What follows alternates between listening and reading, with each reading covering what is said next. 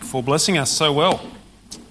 Some really great words we could sing today, and thank God we can sing some really nice music at the same time.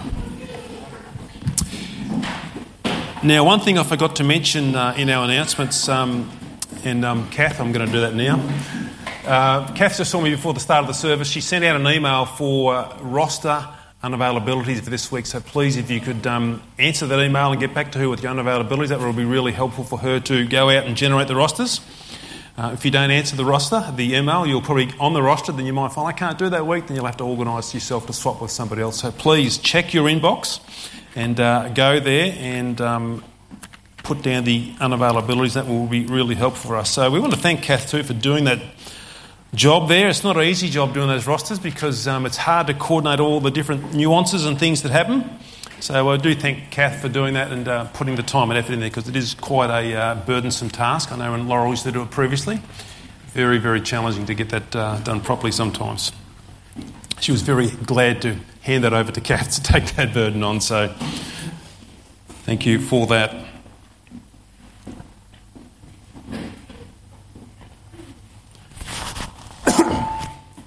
That wasn't good, was it, Dan? Sorry, mate. Okay, today we're going to talk about marriage. It's been obviously the hot topic. It's been the big question that's been rolling around Australia. I guess if you hadn't think there was some sort of issue about same-sex marriage in Australia over the last few weeks or months, I'd probably say, where have you been living the last few weeks and months? It's really out there in many, many ways. There's media coverage about it nearly every day. Whether it's TV, radio, newspapers, it's all there. We were walking back through the Brisbane airport, Laurel and I, on Wednesday. We went down to the FECA church conference and we walked through the departure lounge, and here's these massive big billboards in the Qantas lounge. It said, one rule for all. And pictured alongside of that was a gay couple there, same-sex couple together, sort of this one rule for all, featuring and advertising that. Also, you may have seen on the TV the Coalition for Marriage ads as well, the three mothers expressing their concerns about marriage, same-sex marriage as well. So it's here in Australia, it's all over the place. And we need to make no mistake about this issue. It is not a small change that we are talking about here when we talk about same-sex marriage. It is a major, major change. When we speak about marriage, we are talking about the very fabric and the foundations of family that make up our communities. I saw a press conference the other day with Malcolm Turnbull, and he was making this comment about families, saying exactly the same thing. He said, families are the foundation of our communities. They really, really are. So we must see that this question of redefining marriage will have massive implications upon our nation for the future. These foundational changes, should they go ahead in the marriage definition, may not be seen quickly, but they will be seen. They will be seen. So we need to be really, really sure of that. The question of marriage also hasn't been a recent issue. It's sort of been bubbling around for probably 20 years or so, but maybe in the last 10 years it's gained a lot more momentum, and the last 2 or 3 years it's really become, from time to time, centre stage as it has right now. So it's not something that's sort of just come in lately. It's been sort of bubbling around for 20 years or so. Marriage. This key, pivotal, foundational relationship of family and our communities. Why is it? What is its meaning, or why is its meaning or definition under threat? How should we define marriage? How do we answer those who hold a different view about marriage? And ultimately, what does God, our Creator, say about marriage? To look at some of those questions today, we're going to open up the Bible. We're going to see what God says about marriage first. Then we'll look at what the world will say about marriage and same-sex attraction and how God addresses that and speaks to that. And then we'll look at some of the issues that the pro, gay and lesbian community bring up as reasons for redefining our marriage. And then lastly, we'll look at the Christian response we have to that community of people and the world that would seek to make this definition change of marriage. But first, just let me pray, hey, before we jump into that. Lord, we are very privileged and glad that we can be here together today, Lord, and we are really privileged as well that we have your eternal truth, the Scriptures, the Bible, your word given directly to us. And I ask and pray today, God, as we talk about this topic, we don't want to talk about it lightly or frivolously in any way, shape or form. Father, we know that there are real people with real feelings and real relationships that are feeling intensely about this, and particularly on the same-sex side of the debate. So, Father, today we want to come with humility, we want to come with love, we want to come with respect and with dignity, and Lord, we want to open up very carefully the truth of your word, and we pray that, God, through this, your Spirit would bring life into our hearts and clarity into our minds, and, Lord, a real feeling of empathy and love for those who would disagree with us, Lord, today, so that we can build bridges into their lives, so that we could introduce them to the Saviour, the gracious, compassionate, loving God in Jesus Christ. So pray now, Holy Spirit, help us in this we ask. Give us listening ears, I ask, and soft hearts, in Jesus' name, amen. We will have some questions and answer after this, so if something pops up in your mind, if you want to jot it down on a bit of paper or lock it away at the back of your mind, we will have an opportunity then where you can just answer any questions at the end of this talk. So, biblical marriage. Biblical marriage. What does God say about marriage? It's really important to think about this because there are two worldviews that are actually happening as we think about marriage. There is a God-centered worldview, where everything in that view revolves around God at the centre. So we see everything about this world with God firmly fixed in the centre, and we see His truth emanating out from that, and that gives us the grid or the filter that we see everything through in that perspective. There's also a secular or godless worldview as well, where God is completely removed out of the picture, and then mankind makes up their own ideas about how things should be in this life. Mankind takes God right out of the picture and then begins to think in his own way, this is how that should look, or this is how this should look. That's a godless or a secular worldview as well. So there's two worldviews here. But in the God-centered worldview, we want to see here what the Bible tells us about when God says this is what marriage is. So if you've got your Bibles, you can turn to Genesis chapter 2. And some of you thought, I bet you he was going to go there first for that one. Some things you just can't hide sometimes, can you? Genesis chapter 2, and it tells us there in verse 21, we'll start from there. So the Lord God caused a deep sleep to fall upon the man, and while he slept, he took one of his ribs and closed up its place with flesh. And the rib that the Lord God had taken from the man, he made into a woman and brought her to the man. Then the man said, "This at last is bone of my bones and flesh of my flesh. She shall be called woman, because she was taken out of man." And then verse 24. "Therefore a man shall leave his father and his mother and hold fast to his wife, and they shall become one flesh. And the man and his wife were both naked and were not ashamed," there as we finish off on verse 25. It really doesn't require too much explaining there when we look at that passage in Genesis. As we think about that, God makes it really, really clear for us here today when we think about marriage. God puts it down there in a very, very succinct way. God, as our sovereign creator, has created Adam and Eve, the first man and the first woman. And then God puts them together in the very first marriage of human history. That is the first marriage in the Bible. That is the first marriage of all time. That is the first marriage that God has put together. And there we see it. It is one man, Adam, and one woman, Eve, united together under God, in covenant with him. There's no ambiguity about that at all. You don't need to go back to the Hebrew original language when that was written. We can see there really clearly that God defines marriage there as one man and one woman coming together under God. That's the Old Testament. Here's Jesus, who's going to talk about marriage also. This is the New Testament. So let's have a look at that in Matthew chapter 19, verses 1 to 6. Jesus here answering a few questions, particularly from the Pharisees, says this in verse 1. "Now when Jesus had finished these sayings, he went away from Galilee and entered the region of Judea beyond the Jordan. And large crowds followed him, and he healed them there. And some Pharisees came up to him and tested him by asking, "Is it lawful to divorce one's wife for any cause?"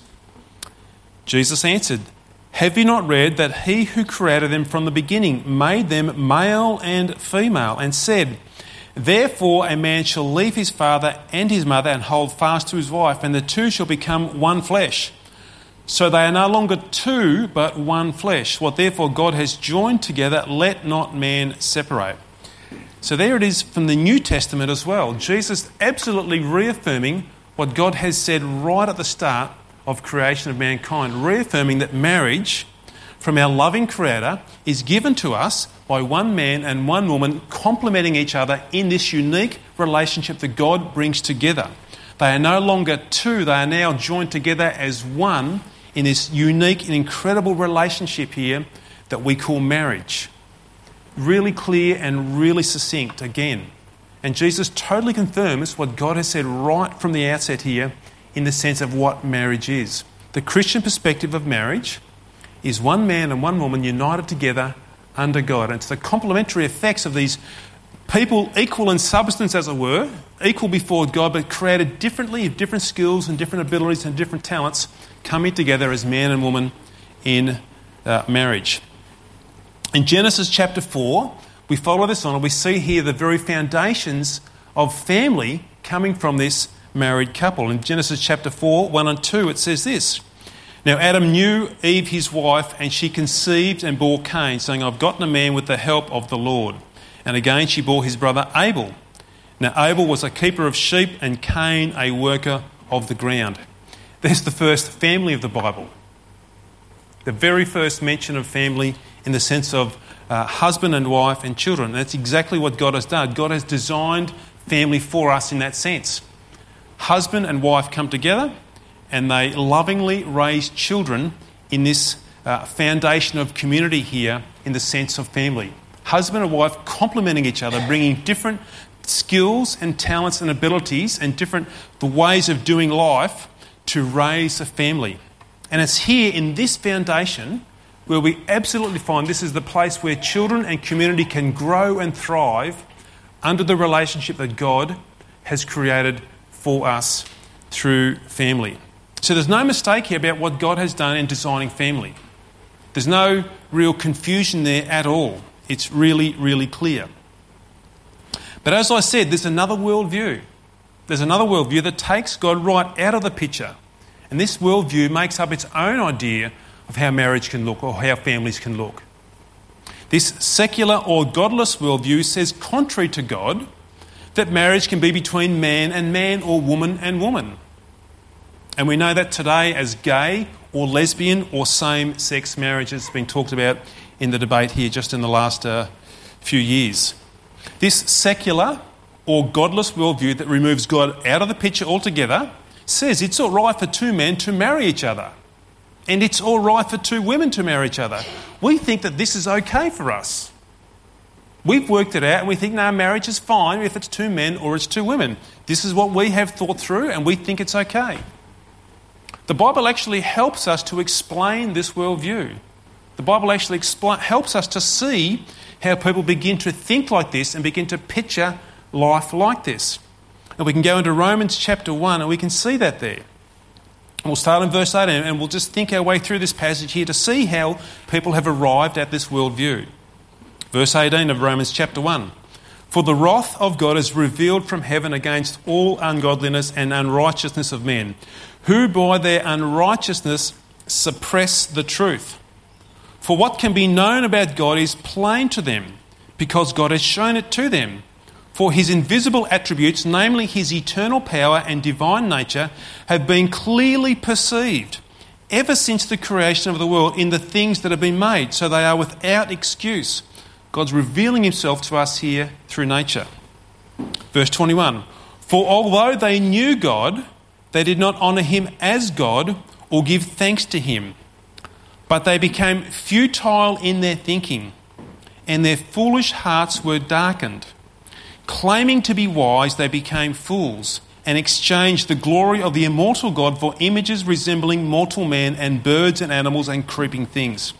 Therefore God gave them up in the lusts of their hearts to impurity, to the dishonouring of their bodies among themselves, because they exchanged the truth about God for a lie, and worshipped and served the creature rather than the Creator, who is blessed forever. Amen. For this reason God gave them up to dishonourable passions, for their women exchanged natural relations for those that are contrary to that of nature. And men likewise gave up natural relations with women, and were consumed with passion for one another, men committing shameless acts with men and receiving in themselves the due penalty for their error. The key issue here in the definition of marriage is, what is the truth about marriage? We're asking ourselves here this question: what do we believe is true about marriage? This is the key issue here when it comes to this redefining of marriage. And this passage serves us to show us what has happened to the truth for those who take a secular or godless worldview, where God is totally removed out of the picture. In verse 18, ungodliness or a secular worldview has suppressed the truth. In other words, they are consciously pushing away or holding down the truth from their own minds. Deep down, they probably recognise what the truth is, but they suppress it. They don't allow it to actually come to the forefront of their mind and agree that that is the truth. It flows on a bit further. In verse 21, it tells us that then their thinking, because of this suppression of the truth and pushing it away, their thinking has become futile, and that their minds are now darkened, not allowing the light of understanding to come in and to guide them correctly to what is truth. And this darkened mind spirals down into useless thinking, futile thinking.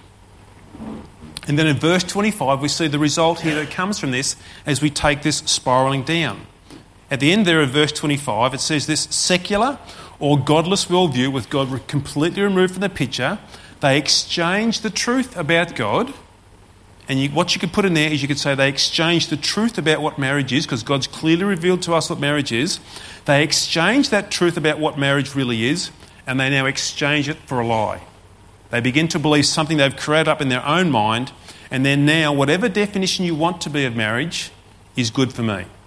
They've exchanged what God says is the truth to now bring in their own definition. So now what we have is same-sex marriage and homosexual relationships in a secular worldview, a godless worldview, is considered true and acceptable because of this downward spiral of suppressing the truth and not allowing it to bring light into our minds to give us what the true definition of marriage is.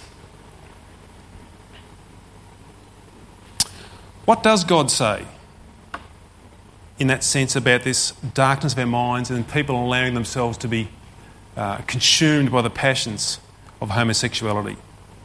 It's a really difficult question to talk about in many respects, because it's a hard question to answer, in the sense of it's not an easy truth to take on board for some people. Leviticus chapter 18 out of the Old Testament tells us here in the Old Testament what God says there. He says, "He shall not lie with the male as with the woman. It is an abomination." God very explicitly condemns homosexual activity. For a man to have sex with another man, or a woman to have sex with another woman, is a total corruption of God's created order. It's an outrage in God's sight. Hard truths to sort of take for some people. Really difficult. And I'm trying to say it as sensitively as I can. What about the New Testament? Because some people say, well, that was the Old Testament. That was a real harsh God in the Old Testament. Maybe the New Testament says something different here. Maybe God's changed, or he's softened in his ways, or he's just changed the way he thinks about us now. 1 Corinthians 6, 9 and 10, again, we see here what God says about that. Verse 9, "Oh, do you not know that the unrighteous will not inherit the kingdom of God? Do not be deceived. Neither the sexually immoral, nor idolaters, nor adulterers, nor men who practice homosexuality, nor thieves, nor the greedy, nor drunkards, nor revilers, nor swindlers will inherit the kingdom of God." The Bible hasn't changed. From Old Testament to New Testament, the Bible remains consistent in this area, and the Bible consistently condemns homosexual practice. So that is how God explains here the idea of homosexuality and its practice. It's a suppression of the truth. It's a darkening of the mind. It's a futile thinking. And it is hard teaching, I know. But I think it's really good that we get that clear in our minds, because you've only got to go to Facebook today and look at what these people are saying in the name of Christianity. Saying, hey, this is okay. God accepts this thing. God accepts same-sex marriage. I've seen some really, really crazy posts on Facebook like this. This is what the Bible actually says about same-sex marriage. This is what the Bible actually says about homosexuality. So we see that marriage, according to God, is one man and one woman, and then producing children who have a mother and a father complementing each other in this role of raising children. And it's here where God's plan is put into place for growing a thriving and whole community of people, becoming the very foundation of the communities that we live in this world that we have. But we have opposition to this, don't we? And that's what we're experiencing right now. And it's a very vocal opposition at that as well. So I want us to look perhaps just very briefly at some of the questions that they raise up towards us and some of the reasons they give for wanting to redefine marriage. One phrase that I've seen says this, and I'm sure you've seen it as well. Love equals love, doesn't it? Love equals love. You know, if you can love each other and get married, why can't we love each other and get married as well in a same-sex relationship? We love each other and we just want to express that love to each other in marriage, just like everybody else does. You know, perhaps we would answer like this. Well, look, we don't doubt that you may love each other. And we don't doubt that you are probably deeply committed to each other in a same-sex relationship. And some same-sex relationships are more loving and more committed than some heterosexual relationships in this world. So we don't doubt that you don't love your partner. But we would say that marriage isn't defined by love alone as the place for its highest expression to be shown. Marriage has other significant foundations that are than just an expression of love. Marriage is essentially tied together here with the place of procreation of family with children, more than just a place of expression of love. You may have come across this one as well. Marriage equality or one rule for all, just like the poster I saw in the airport the other day. Essentially what is being said here is this: if you can marry as a heterosexual couple, why can't we marry as a homosexual couple? Why can't there be one rule for all? And we would answer that obviously to do this we would need to redefine what marriage is, and hence we have our postal plebiscite to us today. So we have to ask ourselves in thinking about that. Possibly we could respond like this. So are we to pull apart a definition of a relationship that has served humanity with strength and well-being for thousands of years to redefine? Are we to pull apart and redefine the basis of family and the foundations of community that has stood for generations as the very building blocks of the communities that we live in? Are we to pull that apart? So to redefine and to give marriage equality, we are asking to dismantle this current definition and believe that there will be no change in society at all if we pull apart what has served us for generations, for millennia, in building strong communities. To say, to make this take place, to change this definition, are we to put cracks into the very fundamentals of family and community? In doing so, we are breaking up the very natural order that God has created for us and that has kept us together as families, as communities, for generations and for generations. Is that what you're asking us to do, is to pull all those apart? And then it has this flow-on effect. Because in that sense, if you have same-sex relationships, two mums or two dads, we then end up with fatherless or motherless children being brought into this world. And in that we take away the fundamental right of a child to have a mother and a father. Is this really what you want? These are just some of the things that may be said. I'm only just touching briefly on this because Peter Hall, my brother, has a lot more on that, and he'll come up and share some of those things a little bit later on. But they are some of the things that are said to us. And there's some potential flow-on effects too if the same-sex marriage bill is enacted or carried through. Now, what we can't say about these flow-on effects is, yes, 100% certain they will happen. Not 100% certain. But what we can say that every other country that has allowed same-sex marriage to take place, these things have actually followed on in those countries relatively soon after.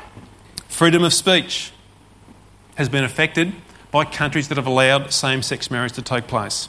To express any other view other than gay marriage is shut down or extremely restricted. And in some cases, some people have been taken to court for expressing an alternative view to same-sex marriage. I know of a Sydney guy who put up a Facebook post a while back detailing his view on same-sex marriage.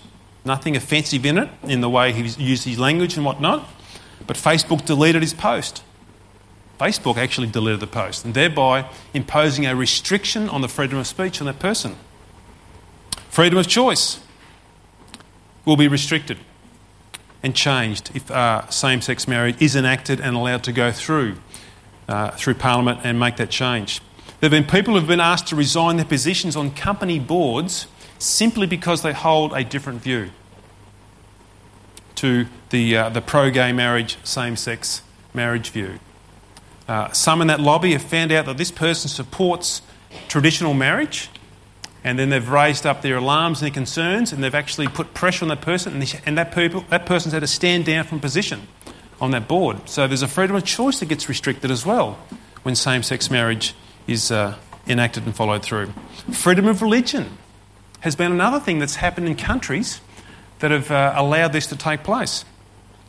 The Catholic Church only 2 years ago, I think in Australia, put out a great brochure called Don't Mess With Marriage, a very sensitively and tastefully put together piece of literature that really just expressed the benefits of marriage. Now, that church actually got charged by the Discrimination Act and taken to court. Now, thankfully, those charges were thrown out and they didn't go to court, but it took quite a while before it got there. So there's a real restriction on the freedom of religion to express here these truths. Another thing that has flowed on into countries that have taken on this new definition of marriage, and that has been other countries that have seen a real flow-on effect of very radical gay, lesbian sex education introduced into schools.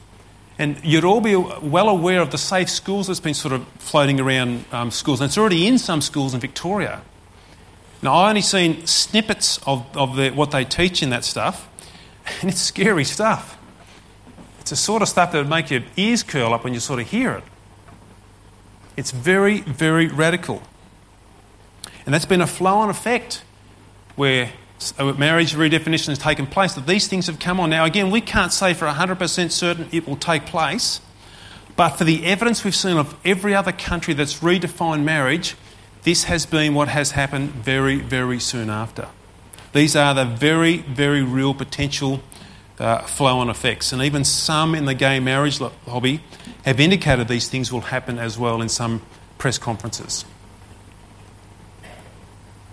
If you want some other good stuff perhaps to find there as resources in thinking about these flow-on effects and thinking about some of these responses as well, I would recommend Australian Christian Lobby has some really, really good stuff if you want to go to their website and click on some of that. There's some really good stuff there. But this is why the postal plebiscite that we have today for same-sex marriage is no small matter facing Australia. This is not just a little issue that will just happen. It's like a little blip in the graph and life will go on, as many would try and tell us from the other side of this debate. Just life will go on, very, very little will change. Not at all. It will be massive implications here should this definition go through. Can I say, as we come into this environment, to come into this, and thankfully it's not here today, but other arenas or forums, it's a very heated and passionate environment to go into. I'm not sure if you've seen some of the Q&A shows on ABC and some of these other ones. It's a very difficult place to be. You've only got to look at some of those shows or sometimes look at some of the news reports or look at other things that have taken place, and you can see a real passion of rage and sometimes hatred that is associated with this issue. And unfortunately, these emotions that are sparked in these debates are really coming from both sides as well. They come from both sides. I've seen some people in the name of Christianity say and do some really terrible things towards members of the gay community. Just some horrendous things, the way they've actually approached them or discussed this issue. And vice versa, I've seen some from the gay lobby just with venom and hate and rage, which it literally is scary stuff to see that take place from both sides. So how do we as Christians then, who support marriage God's way with one man and one woman, how do we respond into this very emotional and passionate arena and environment? How do we go in there and how do we sort of try and have a response or try and speak into this really challenging situation? Firstly, can I say this, that the church hasn't done this well at times. The church has not done this well at times. Sometimes I think we've had an approach as a church, I'm not talking about this church, but the church overall. Sometimes I think the church has had an approach that seems to single out homosexuality as the most grievous and the worst sin of mankind. The church has done that sometimes. And it's terribly, terribly sad that it has done that. It's like we've pushed aside other sins like gossiping or bitterness or stinginess or jealousy, and we make this massive big case out of homosexuality. This hasn't been the right thing to do as a church. And I reckon we need to say sorry to the gay community because we haven't always been balanced in the way we've actually talked about life and talked about the Bible and talked about reconciliation. I think we need to say sorry to the people in the gay community for the way the church has acted in the past. Here's our response though, and not only to gay people but to all people in our community in this broken, disordered world we live in. They need to hear about Jesus. They need to hear the gospel. Now you might say, Jed, that's a throwaway line. We hear that every week. It's the truth. It's the absolute truth. Whether someone is gay or whether someone is bitter or whether someone is jealous, it makes no difference. They need to hear about Jesus and they need to hear about the gospel. Romans 1:16, Paul gives it for us there. He says this, "For I am not ashamed of the gospel, for it is the power of God for salvation to everyone who believes, to the Jew first and also to the Greek." So what is the gospel here that Paul's talking about? He says this is the power of God for salvation to everyone.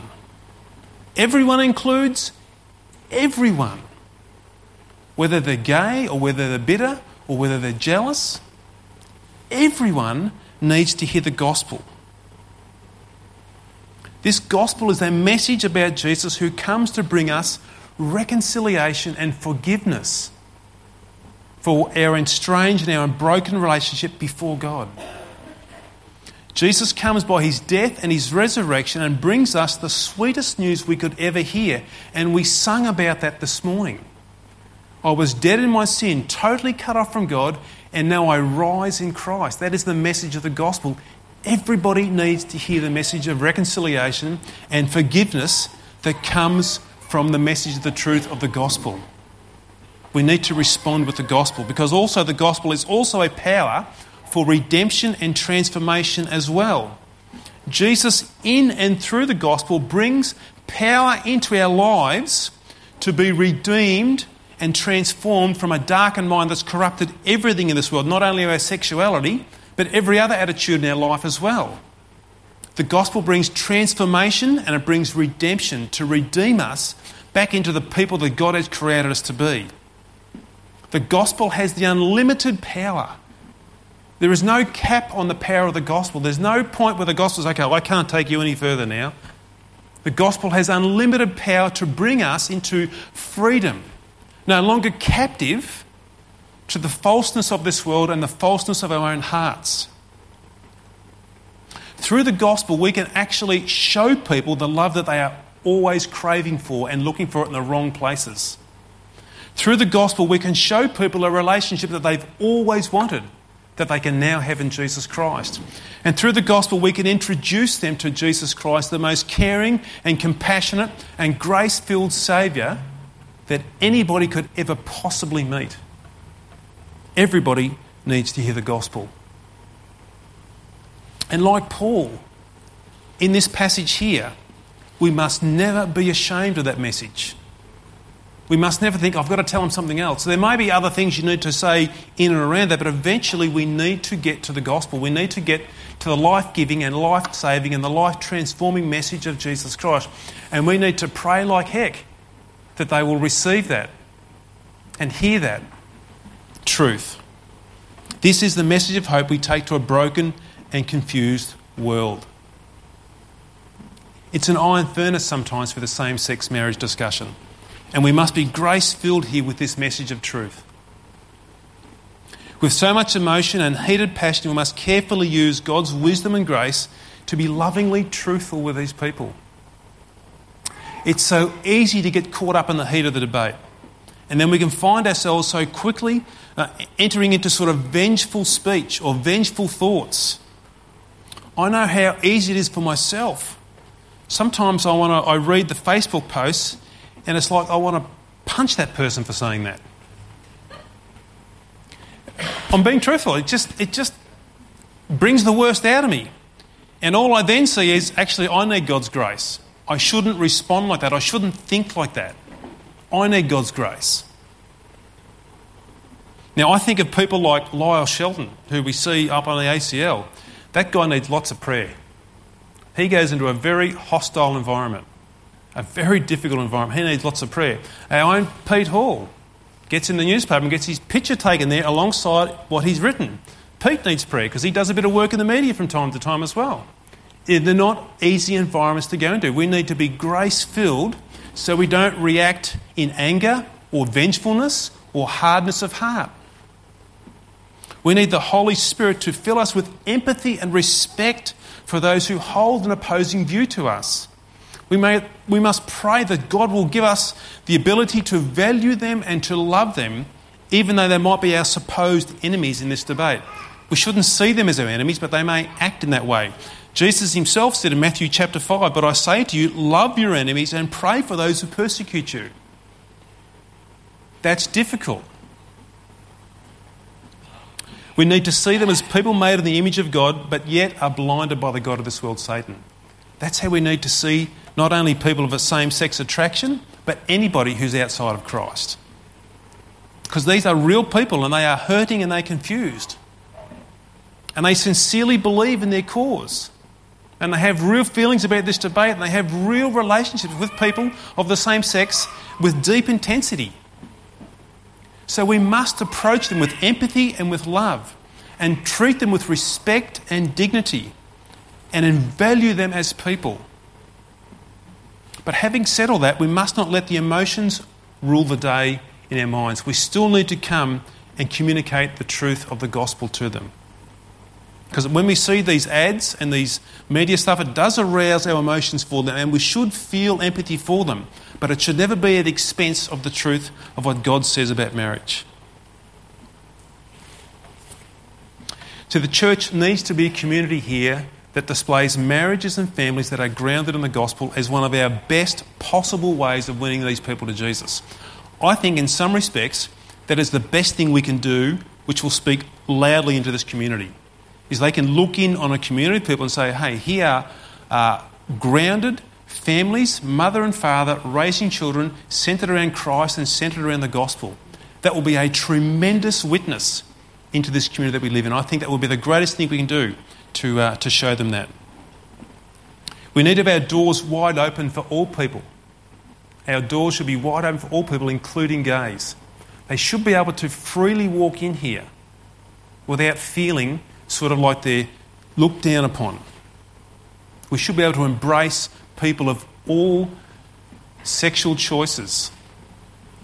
Embrace them lovingly and then embrace them to tell them the truth about Christ and to let that truth emanate through our lives as we live out the gospel before them. Friends, our nation stands at a crossroads. It really, really does. It is no small blip in the graph with this same-sex marriage issue.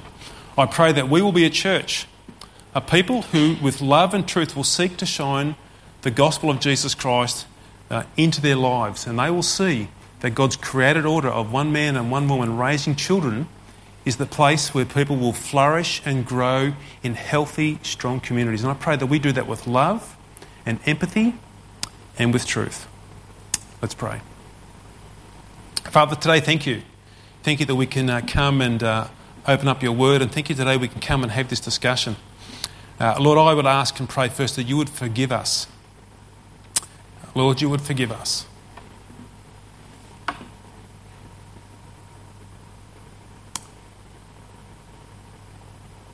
For the way we've treated gays in the past, Lord. Lord, we can be so biased towards these people who are made in your image. God, I pray for any hurt that we may have caused the gay community. I pray, God, you would give us a chance to heal that hurt. God, I pray that you would help us to have a newfound love that comes from your Spirit, bringing the truth of the gospel alive in our hearts. And this love would embrace all people in our community.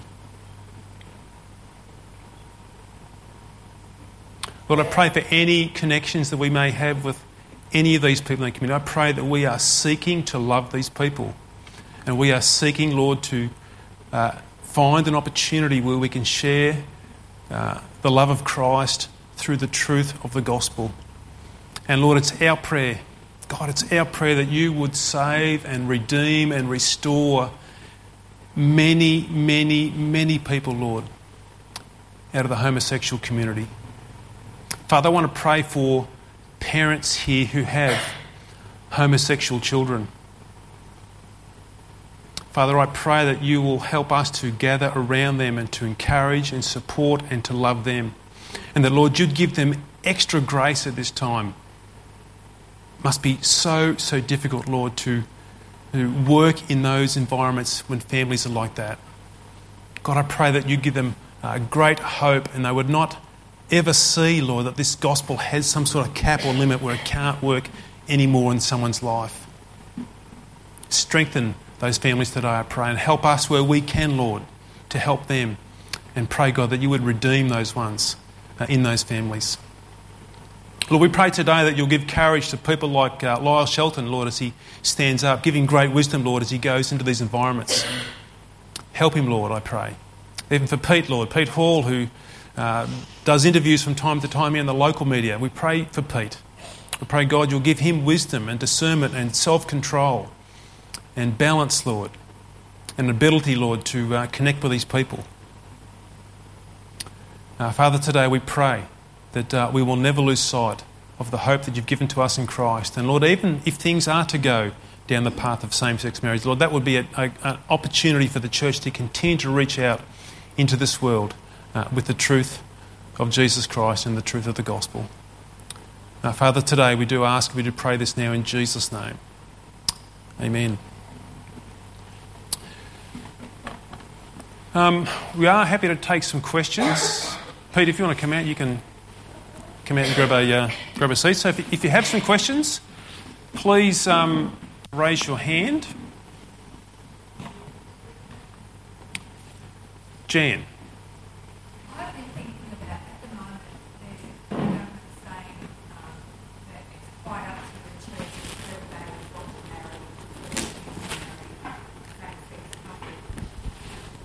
But I would say changes will happen. It will all get so normal. But then it will come in that you will be prosecuted for the new refuse to marry same-sex. That's the way I see it. Do you think that's going to happen? Do you want to answer that, Pete? So if you're asking, if they make a small change now, will that be sort of iterated forever with other small changes? I think that's usually the way legislation happens. Probably the best way to understand it is what we've had in Australia we've never been a Christian nation, and we've never been. I don't even know what you call a Christian nation, actually. We're a group of people, and there's some Christians in Australia, and there's, from various points in our history, there's been more Christians than non-Christians or vice versa. but Christianity has been the authoritative framework for moral and ethical decisions. So what's happened is it basically presents an absolute. So it's always had an absolute, for example, in marriage. So what the government are doing and what culture is doing, they've basically said, oh, we don't really want Christianity to be the author of our moral framework any longer. We want to author that ourselves. So that begins a process of continual change, which is what you're referring to. So I think John Howard made a comment earlier on the week that what we're witnessing is the deauthorising of Christianity as the dominant voice of moral and ethical rules and regulations. I think he's spot on. Euthanasia's popped up, same-sex marriage, gender fluidity. These are all attempts to rewrite our understanding of things that were once absolutely decreed by that Judeo-Christian moral framework. So I think that's going to happen.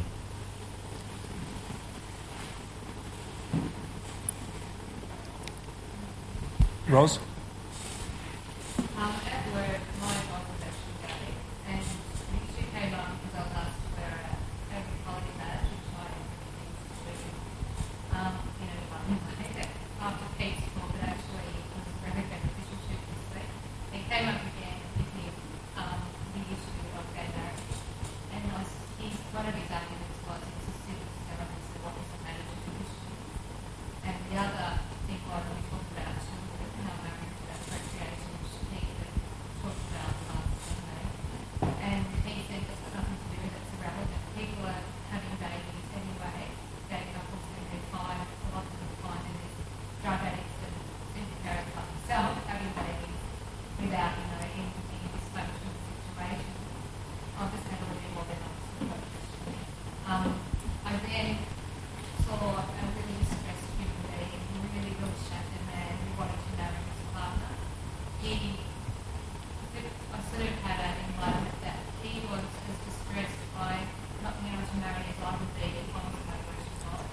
I saw that, that for him was as important to him as it is to me. I got in the car and had to go out because it was too distressing, the whole thing, and prayed to God and realised that I need to demonstrate to him, because I couldn't bring up the scripture. I think that was a really good point you made last week, and I couldn't bring up the Christian argument then because he was that distressed. And I think to me, I just have to show him love and acceptance. But is that enough? You know what I mean? As in the situation, the emotion that was there in a workplace, my boss, he has humility, he's just fighting me. Yep. Is that enough to display? Like, how do you bring him to tell him about Jesus? Sure, I'll just repeat Roz's thought they mentioned. In a very difficult work environment where the boss is gay, so gets into a discussion and he gets very passionate and very emotional in many senses of the word. And then Ros is sort of asking, how do I sort of react in that situation? Do you want to speak to that, Pete? Or you want me to? It's pretty complex. Yeah.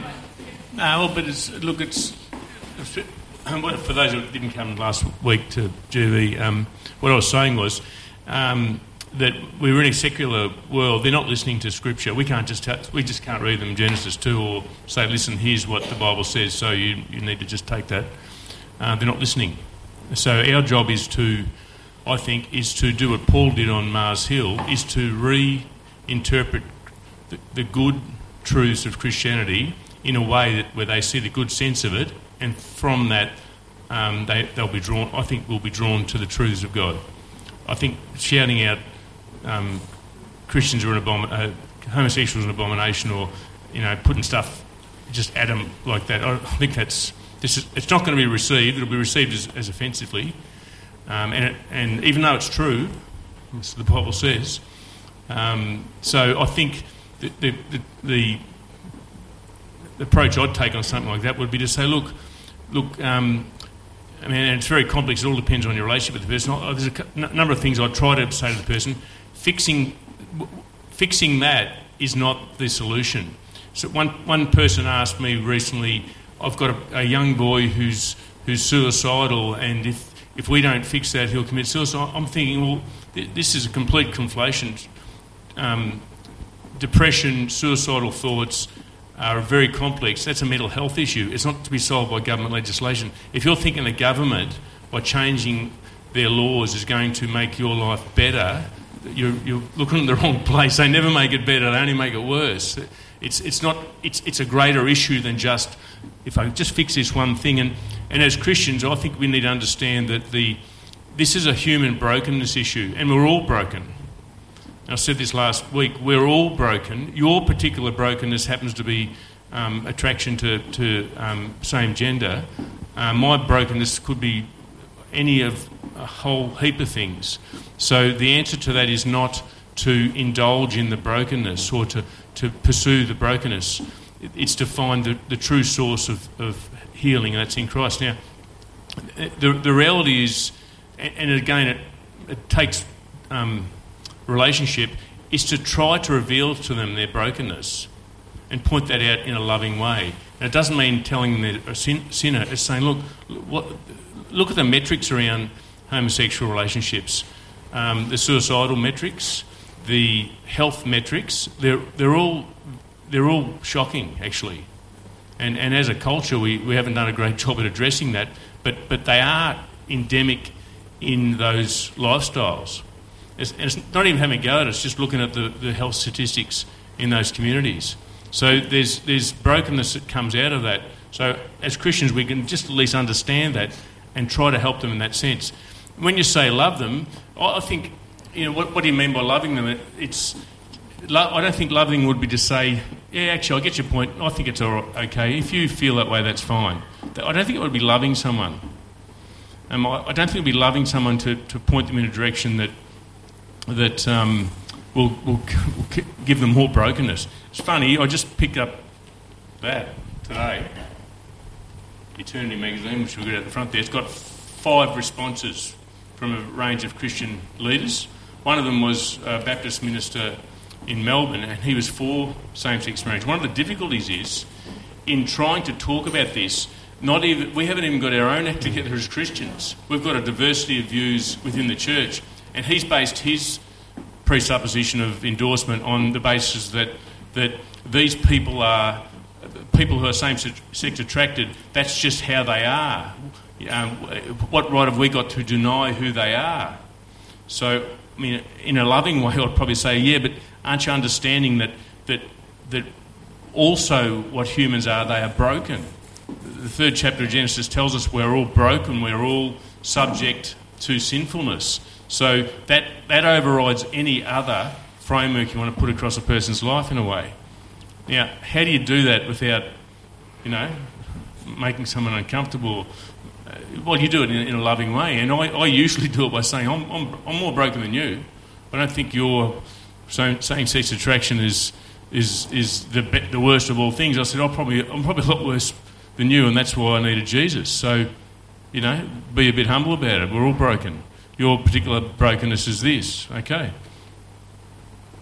I think there's a few ideas, but it's probably got to come from relationship, actually, Ros, and finding things that you can connect with that person. But it's always trying to reveal the goodness of God's order and how it brings order to our world.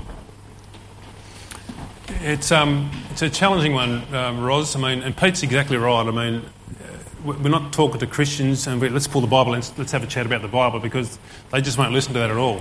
So it is things like Pete just said. I mean, what's our society been built on?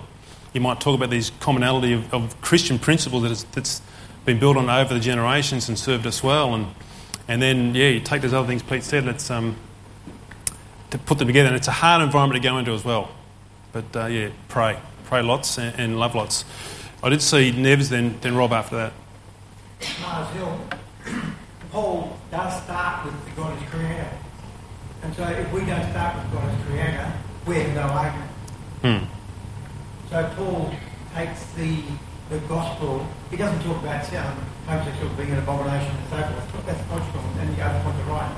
But if we don't start with God's creators, therefore we have a purpose and we are created for a purpose and we are our being and our whole lives have a purpose, because there is an eternity, and therefore introduce the gospel, which is the power of God, for God to save. Our endeavour is to bring people to salvation.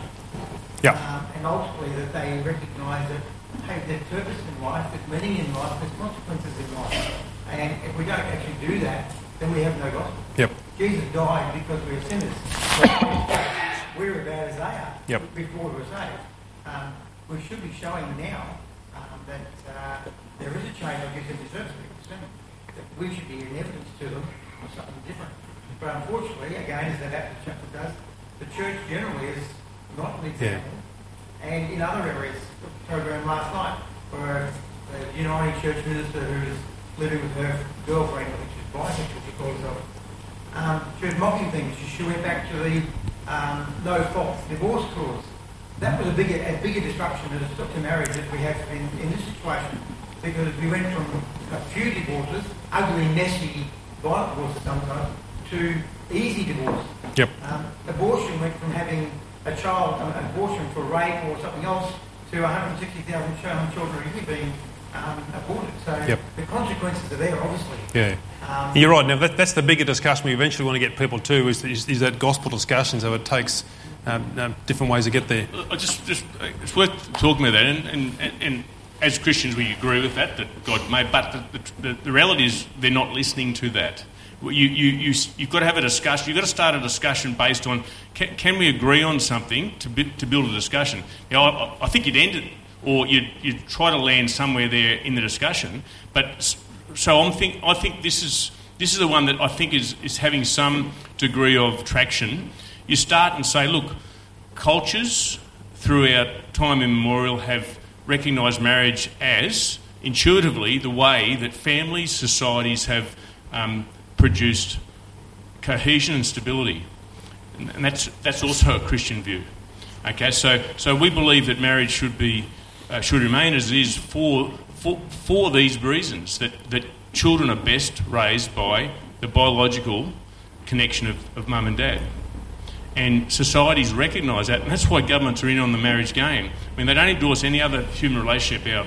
I said in the paper, our tennis buddies or golf partners or whatever. They don't have anything to do with that. They specifically have a connection to marriages because of that reason. So if you can get some traction on that discussion, and then I would make the next connection. I'd say, and whether you're a Christian or a person of faith or not, Christianity reinforces the same view. You may not agree with some things of Christianity, but some things in the Christian message are good and have an inherent public good, and this one does. So you may then build a bridge into saying, okay, the Bible's not all bad. What else does the Bible say? And then you could go into what you're saying before, Neville, about other aspects of the Bible. But I think the key is to build at least a bridge where people can say, okay, the Bible's not this stupid book I once thought. It does have credible ideas. There is good common sense in the Bible, whether I'm a person of faith or not. And the reality is, and another comment you could make along those same lines, the same one John Howard made, is we have as a culture, whether you like it or not, whether you want to dismantle it or not, we have driven our culture along the lines of the Judeo-Christian framework. I mean, we don't murder, we don't steal, all right? We don't pinch someone else's property, we don't violently assault people, because there's laws against those. Where do those laws come from? They came from Moses. So our whole culture's been based on that. So I would say, if you're going to remove all of that, and euthanasia is the next one, if you're going to remove all that, what are you going to replace it with? You can have a discussion. I had a discussion yesterday morning. I went to something called the Death Cafe, which was a discussion about death and dying. It was essentially about euthanasia. And I said, once you remove the absolutes of Christianity, because we all agree that that's what we were once based on. Once you remove that, you then start moving these fences all over the place. And we could end up, as Jan pointed out, it could progress into something that's really weird. Now, I'll give you an example, and this probably illustrates best above anything. Euthanasia in Belgium started off 12, 15 years ago just for really old, sick people who are on death's door. Can we help them die? Now, the law is if you're a child and you want to be euthanized, you can. So I bet you the law makers 15 years ago didn't envisage that, but people have reiterated those laws now to the point where children can have a say whether they are euthanized or not. And I'm thinking, that's just crazy. But that's where it ends up. Just before we go to Rob, just there's a good thought there of Pete's brought up about this Judeo-Christian principle that have held society and culture together. I saw this picture, and it was this picture of humanity was held together by all these various ropes. They were connected again, these ropes, and these ropes were: we don't murder, we don't steal, we don't abort, all those types of things, and we believe in marriage as one man and one woman. And this sort of idea of relative truth has crept into society over the last probably generation or so. And it's no longer those truths objective, but they become subjective and they become relative to you and where you are. So it's like we've been cutting those ropes one by one. That's been connecting us as a community, as a society. So as we have the marriage on, it's another rope we begin to cut. And they're no longer the things that are holding us together, these truths we believe, because truth is now sort of all up for grabs. Rob? Yeah, probably sort of the question's been answered in a way, but this is what I was going to say, is that we have those out there who don't have our worldview. They're not Christians. We have others out there who say they are Christians, but they're not holding to the gospel as we know it. So really there's almost two debates going on. Yeah. And how we deal with those people who are saying they're Christians, sort of, in one sense, it's not good being in the public space. Mm. It's like we're having a debate with ourselves on what's right and what's true. And I suppose what I'm coming to is that we really need to work at our apology, like Paul was doing on Mars Hill. We really need, a bit like what you were saying then, a sort of a starting point to understand where we start, to understand how it leads to the gospel. Yep. And some simple sort of helps, because a lot of people just feel overwhelmed. It is a complex in some ways, but this won't be the only debate. Mm. There'll be other things that come. Yep. I'll be talking about cutting the prayers out of Parliament. The best way is to read some good articles. I mean, and you can cut through. I mean, I made a comment that they said love equals love. Well, that's just not true. I love Mars bars, Valiant charges, my wife and my kids. We all... those loves are ostensibly different. So, okay, well, that's not right. And there's an outcome from heterosexual relationships that's different to homosexual relationships. Two blokes don't jump into bed one night and then the next morning wake up and wonder whether they're pregnant or not. I mean, that just doesn't happen. So straight away, they can say, I see what you... So you can actually say things that make people think, yeah, okay, that makes sense. And because their arguments generally revolve around... rights, and you've got it, why can't we, and about discrimination. So all you really need is talk about how, no, not really. It's self-defining in a sense. But I think I'm actually quite an optimist about this discussion. I don't really care I care where it ends up, but ultimately what it is culture is unravelling on so many fronts now that we've got a tremendous opportunity to actually talk about biblical truth. So never before has there been a discussion in our culture about biblical truth like this. So we're talking about... our culture is talking about marriage, which God tells us is a model of Jesus and the church. Gee, what a great opportunity. They're talking about something that is so central to what we think and believe as Christians. Well, gee, we've got a real opportunity handed to us. I don't really care about the vitriol, but there's people that can talk about it. They might ask you, why are Christians what's such a big deal about marriage? Man, you've got an opportunity to talk about the gospel if you can talk through that discussion in that way. So I'm not concerned at all. I think it's a great opportunity, and we get to talk about some really core issues for us as Christians. Joe?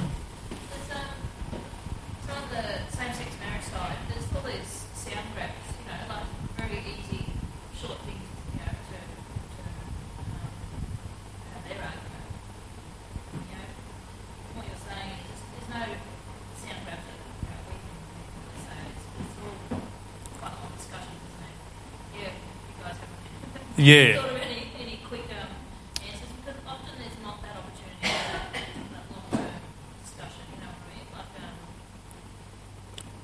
I think it's pretty hard to give one-line answers back to those things. I know what you're saying. They give you a one-liner and you give one-liner.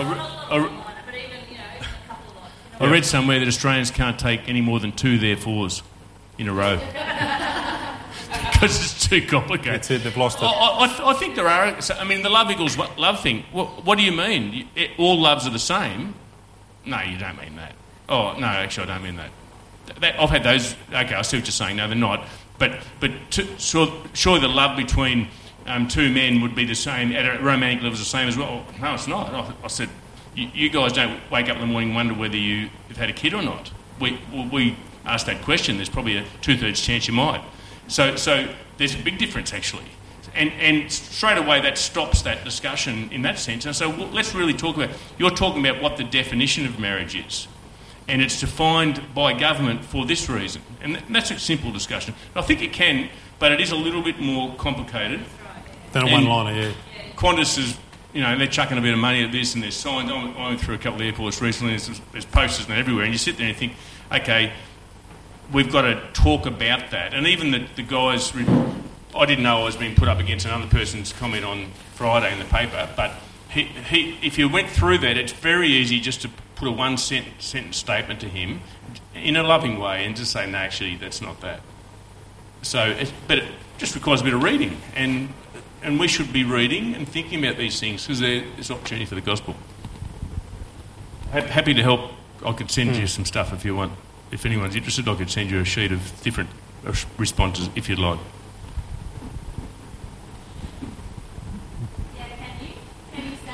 Sure. Sure. I won't charge much either. Some good articles that have a range of kind of responsive ways that you can respond or something concrete we can go back to. Yeah, and what you need to do, you want to be a little bit practiced at it because sometimes these things pop up out of the blue. I see John's nodding his head. You'll be in the smoko room and someone will bring it up and how am I going to respond to that? But so you just need to be a little bit... Practice at it. Make sure you understand it yourself and know where to pop it in. Doesn't always go to script. Okay. John then Mandy. That's true, Todd, because one of the ladies that works at one of my schools came and asked me. She knows I'm a chaplain, and so she knew what she was going to get, but she respects me greatly, so there was never any issue. But what was interesting and somewhat amusing was that we just got finished... talking openly and without any head or anything, and then a massive ice storm just went poof right out of the storm. And I said, well, Rachel, this is what we talk about. Can you imagine what we're going to talk about next? And it was a loving way to actually finish that. There was no sense of condemnation. And I think Todd's right is that the church has not been loving to people. And when you're not loving the people, then you don't have the opportunity. They say that empty tummies have no ears. Well, it's the same. People won't receive truth if you're coming from a high horse mentality or anything. You have to love people first. That doesn't mean you can agree with them. It doesn't mean you should just let them do anything. But I think that's a big one. Getting the starting point, that's good, John. Mandy, you were going to...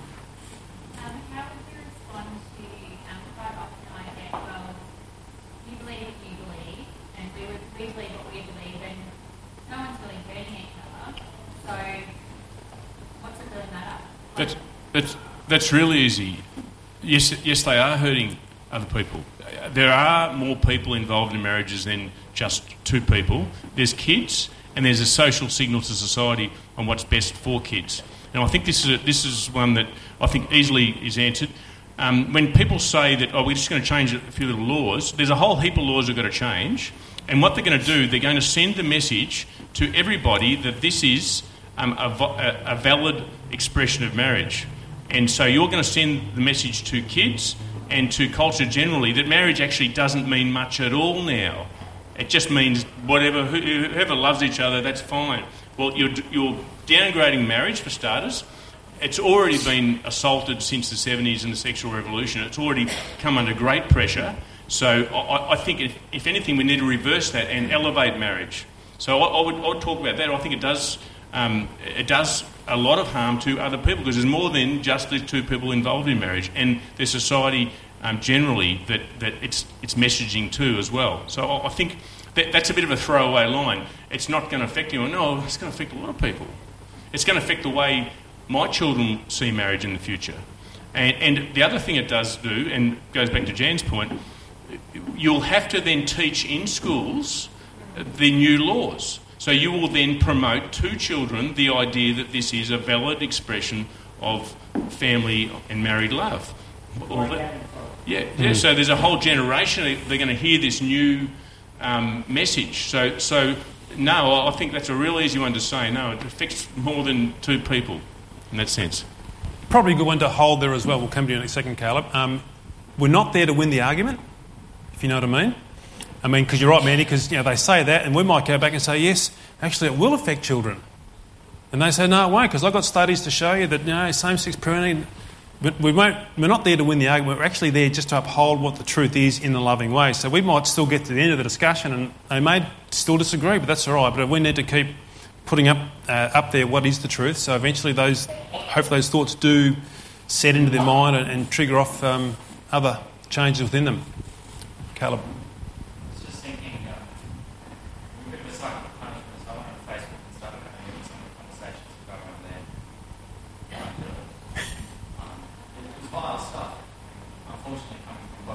Yep. Which was kind of scary to see. And I was going to say, I was really sort of bummed out about this, and a little bit sort of rubbish and getting a little bit irate about it. I just thought, especially when you were saying that, God's already won. Yep. But this isn't us versus them. No. This is, in a strange way, us for them. We've got Christ on our side. Jesus loves these people and he wants these people to pass. He's already won. Yep. And that's the approach I think we need to take. Yeah, absolutely. But he is asking us to be salt and light. Yeah. So I agree with that God's won. And how does he win? He wins it through his church and through people proclaiming the truth. And that's what salt and light is all about, in a way. But you've got to do it in a loving way. And it's not, we're going to lose this battle, the whole world's going to fall down. No, the battle's been won. Jesus has done it. But he's now working through his church to bring about the transformation of culture, society, and the proclamation of his message of redemption through Christ. So we just buy into that battle, that's all. Well? Just a quick look. I've been praying for my opportunity to talk to my brother. He's a Christian before he voted. And yesterday we actually had a card and gave it to Town. And he actually brought it up, and so I thought we could have a conversation about it. But it was interesting for me praying before all of this. His world view of it all was he doesn't agree with his view very much. And he was bringing all these arguments that he's seen and rationalised it all himself, not really anyway. Yeah. And could see further out from just the marriage issue. So I didn't really have to say much at all. Yeah,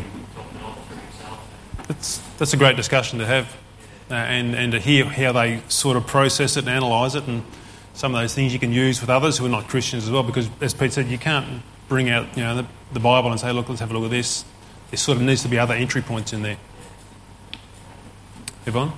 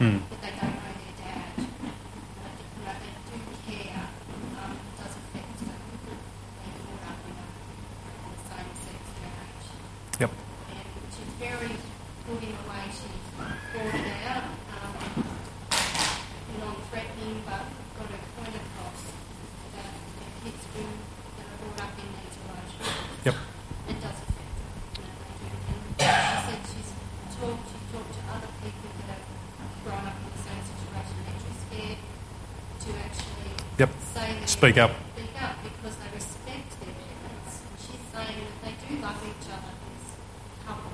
Yeah. They have love, but she's saying that. Sure. Do you want to make a comment? Yeah, I reckon this is a critical issue. This is not bigoted or hateful at all, but it's just talking about rights. we must talk about the rights of children here. So it's about competing rights. Well, kids' rights trump our romantic right to be recognised every day in my book. So when we talk about surrogacy and sperm donation, for example, the way it will work will be that the child will be denied access to their biological mum or dad. So we can ask ourselves as a culture, forget even the Christian perspective on it, as a culture, do we think that's a good thing? It's not a good thing. No one would put the proposition that it's appropriate as a culture to create commodities out of babies. And I mean, I've tried to engage with some people who are on the yes case here, and from what I understand, it's almost like a commodity now. They've commoditised the production of children through commercial surrogacy and egg donation in some countries. You cannot tell me that is a good thing for those kids. I mean, my sister, had a lot of challenges from the fact that she was adopted in some ways, and what we need to do is understand that in some ways this is a fundamental denial by government law. Some kids, through tragedy, through challenges, are adopted, and I think as a church we should gather around, help parents who have engaged in that process and helping those kids. I think that's fantastic, and we should applaud that. But in a sense, by government, endorse the disenfranchisement of kids via that method is not right. And I think that's a really easy case to make. And I'm not just doing it to defeat the argument. I think for the health and life of those kids, they'll be denied access to, at the very least, a mum and a dad, and then by law, one of their biological mums and dad. That's not right. And I think we've got an opportunity there to intervene in that case.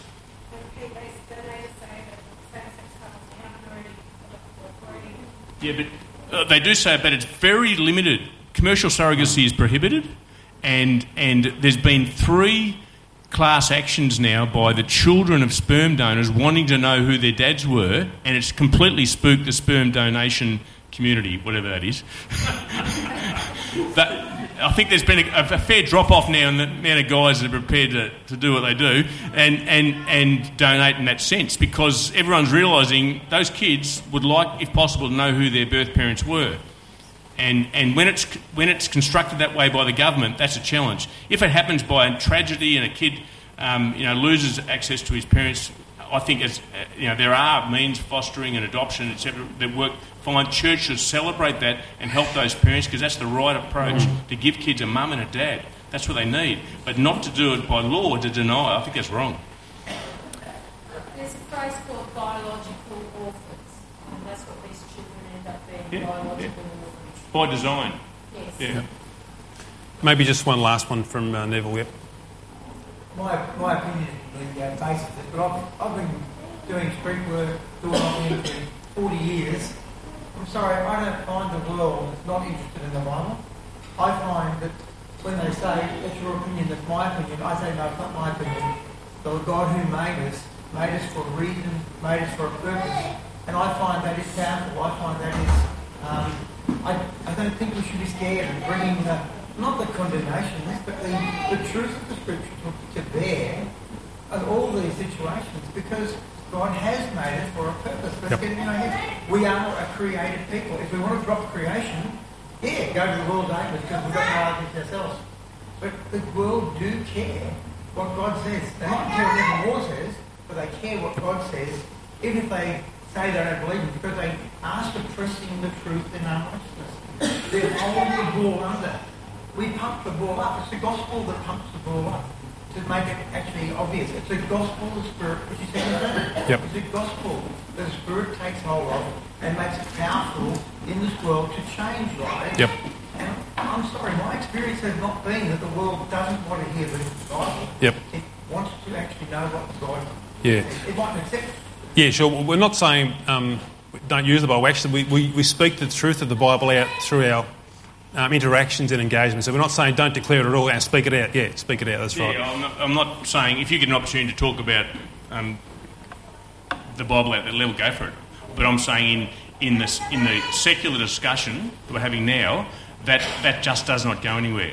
I couldn't, if I put something in the paper and I said, I believe this because of my Christian background. For example, on that thing I put on Friday, that they wouldn't have printed that. They're not interested in hearing, because I'll say, oh, that's your Christian view. We're not having a Christian discussion. We're having a secular discussion. We're in a secular country. I've had that said to me that many times, and I say, okay, so what, the way I've responded, and I think it's the way, well, certainly it gets a bridge into it to discuss what the Bible says as well, because I also now say, and I put that together, and it makes sense, doesn't it? Yeah, okay.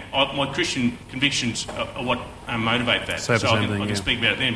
But essentially in this public sphere, you cannot... It does not, they're not listening to, and they basically say, we're a secular country, we don't engage with that now. So, okay, if you don't, you're telling me you're not engaging, okay, I'll talk about it in another way. I'm not going to mention verse and chapter. But it's the same thing, and then it's a bridge to that. So if you get the opportunity, I think, yeah, go for it. It doesn't mean don't talk about the Bible, it means if you get the chance, it's just at the moment they're not offering us the chance, that's all. Okay, we might wrap it up there, guys. It's been pretty healthy and good. Now, Pete's very happy to keep talking about this too if you want to catch up over a cup of tea. So thank you for hanging in there with us for an extended long play version of Sunday morning service. May God bless you and enjoy the rest of your day. And let's keep praying for this, eh? Thanks.